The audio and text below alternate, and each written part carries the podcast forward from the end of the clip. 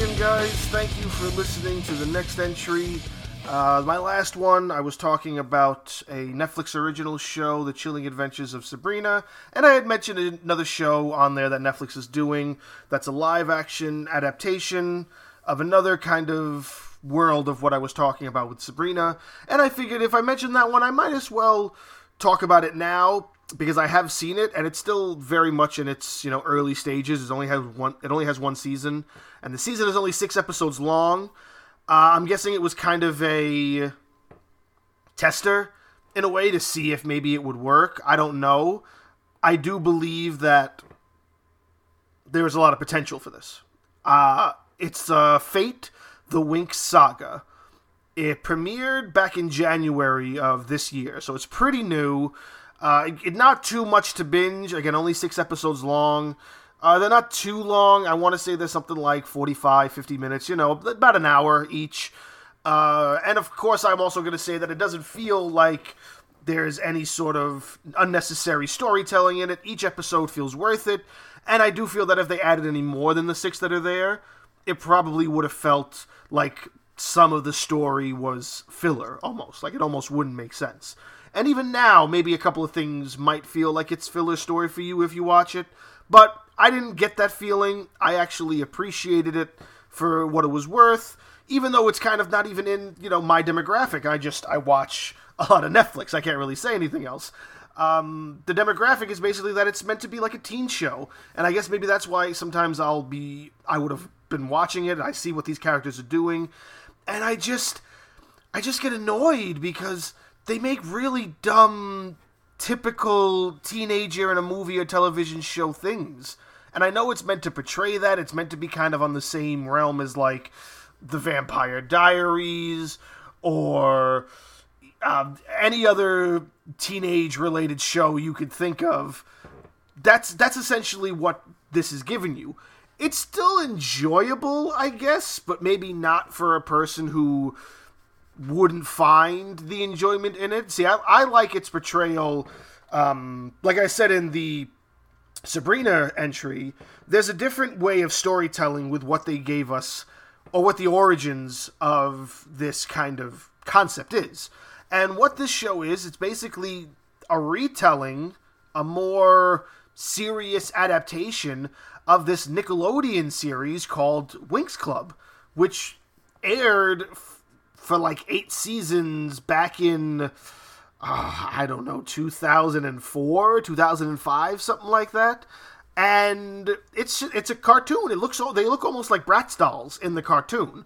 So you would look at that and go, "All right, that's a kids show. It's meant to be on the same like network it's nicktoons it comes on after my little pony and it, and right after that it's you know uh, dora the explorer it's meant to be in lines with that. Why would any of that be something that we want to see?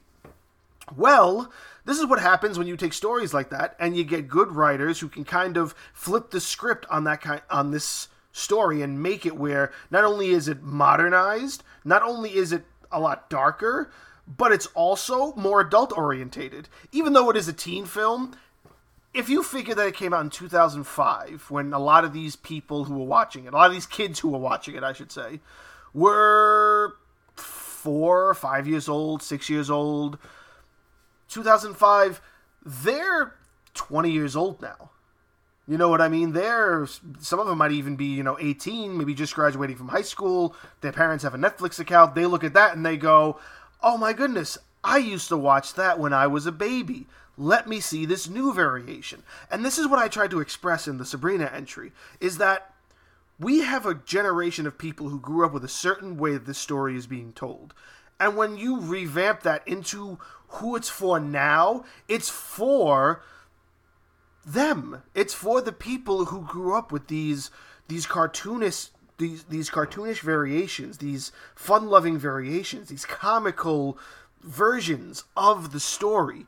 When you look at Batman in the 60s, Adam West is not Michael Keaton and then you get Michael Keaton, and he's he's a more modernized version. Even the Adam West version is more of a modern telling of that same comic for that generation before him who was reading it. And these portrayals of these characters are very important to a lot of people, and it also feeds off of a lot of nostalgia. See, my nostalgia, unfortunately, is very rooted in the 90s, but we're getting into that era with all these kids born in 2000 and 2002 and 2003. They're all almost adults now. If they're not adults, they're teenagers. And they were raised on this stuff. They were raised on the Winx saga. They were raised on all of these shows that are now getting these other adaptations, just like we're getting our other adaptations. I remember going to see the Power Rangers film in theaters in 2017, and I'm not even kidding you. If you went to go see it, you could probably attest to that as well. There are just as many kids as there are adults. Why? Because all of those adults were kids like me who ran home from school the day it premiered because you kept seeing commercials and you kept going, I need to watch that. We're hitting that point in history now that that's happening again. It's now that all of those cartoons and all of those fun loving shows from the early 2000s are now probably going to start getting more of these because it's going to appeal to that generation. It's going to appeal to the people who were born during it, raised on it, and now they're adults, and maybe they'll go back and watch that version. But why bother? Make this new version for them and you still make money because ratings will still go up because not only are you getting this generation of, of people who are going to watch it, teenagers that didn't even know what the Winx Club is, but now you're going to get those teenagers from back then who were fans who are going to watch it, who are adults now who are going to watch it, who are people who really like the idea of the fantasy genre who are going to watch it. Me and my wife were trying to find something that we can really sink our teeth into because we have this craving for something that gives us the Game of Thrones feel we've been watching show after show just trying to find something in the fantasy realm. And this appealed to us to that extent.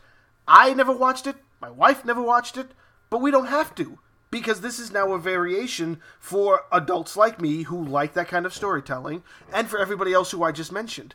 And again, this is another way that they open the door to the possibilities of what doing something like this, what making a show like this, off of what it's originally created for, and make it successful. I really do hope that it sticks to its not its roots into the sense of where it comes from, but in the sense of the roots of what it's already planted for the show that it created with these six episodes. It's very fun and it also has a lot of twists and turns that you wouldn't expect out of a show like this, but you get them and they're enjoyable. I enjoyed it. Again, I can't talk much about it. It's only one season and there are only 6 episodes and I don't want to spoil too much either. But if you're looking for something that's very fantasy orientated and you're kind of in the middle of shows and you're binging like crazy, like maybe you're home, maybe you're bored on the weekends, it's still a pandemic and we're still trying to find stuff to do. This is a quick one. You know, this is this is a Saturday morning starter that you could probably finish by you know Saturday after Saturday afternoon or Saturday evening. You know, if you're home on a Friday night because all the bars around you are closed and you want to kill you know five or six hours, you can watch a couple episodes of this and be done with it and still feel satisfied. You know, it's almost like watching a movie that's really long and waiting for the sequel. I mean, you could say that about every show, but this one more so because again, it's only six episodes and they're not that long. So it almost makes you feel like you're watching another. I mean, I hate to say it again, but another Snyder Cut because I sat one night, one sitting, and watched the full four hour Snyder Cut. You could watch this in one sitting if you dedicate it. It's like that. It's like that meme that floats around. Every pizza is an individual pizza. If you have, if you have enough.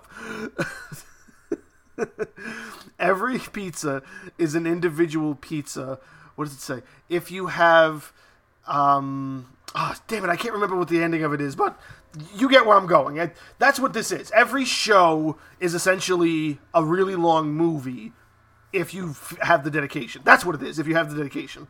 Uh, so, yeah, I would say give this a shot. It's not going to be long. It's definitely worth watching, and hopefully they stick to it with the season two. It's def- it's been renewed. It's been renewed as of February.